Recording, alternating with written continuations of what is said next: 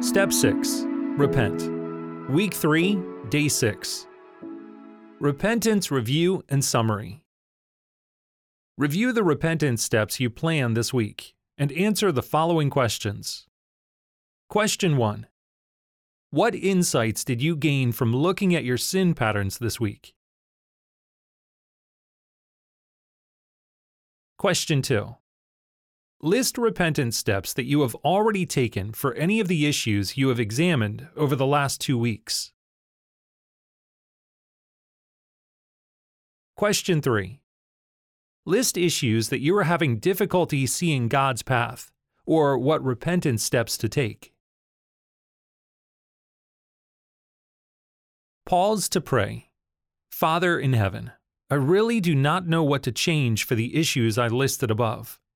Will you reveal your wisdom to me through your word, by the Spirit and the people you have placed in my life? Give me eyes to see your path, along with a heart and courage to follow your will. Question 4. Based on this week's work, are there relationships in your life that need to change? Relationships that need to end? Relationships that need to change in order to direct you toward Christ rather than toward sin? Godly relationships that need to be established or grown. Question 5. Based on this week's study, what godly practices will you start or further develop? Question 6. Are there any other important issues for which you have not yet developed a repentance plan?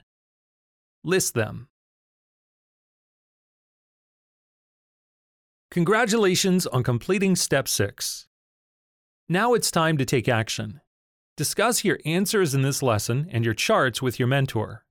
Begin making changes now. If you are stuck, start with some of the changes you listed in question 2 and question 6. Ask others in your life to pray for you about specific steps of repentance that you outlined in step 6, and to help you faithfully walk in these steps to follow Christ fully. If you are working through the effects of abuse, be sure to complete Appendix C. Footprint 6. List three sinful practices that you will no longer hide, protect, or develop, but for which you will do all you can to turn from forever. In addition, list three godly practices that you will put in place and do your best to practice daily to follow Christ fully. Then write a prayer committing to turn from these sinful practices to follow Christ. Ask God for His strength through the Spirit, His Word, and His people. Ask Him to remind you of His grace through Christ and to restore you quickly if you should ever fall. Finally, write today's date next to each commitment that you have made.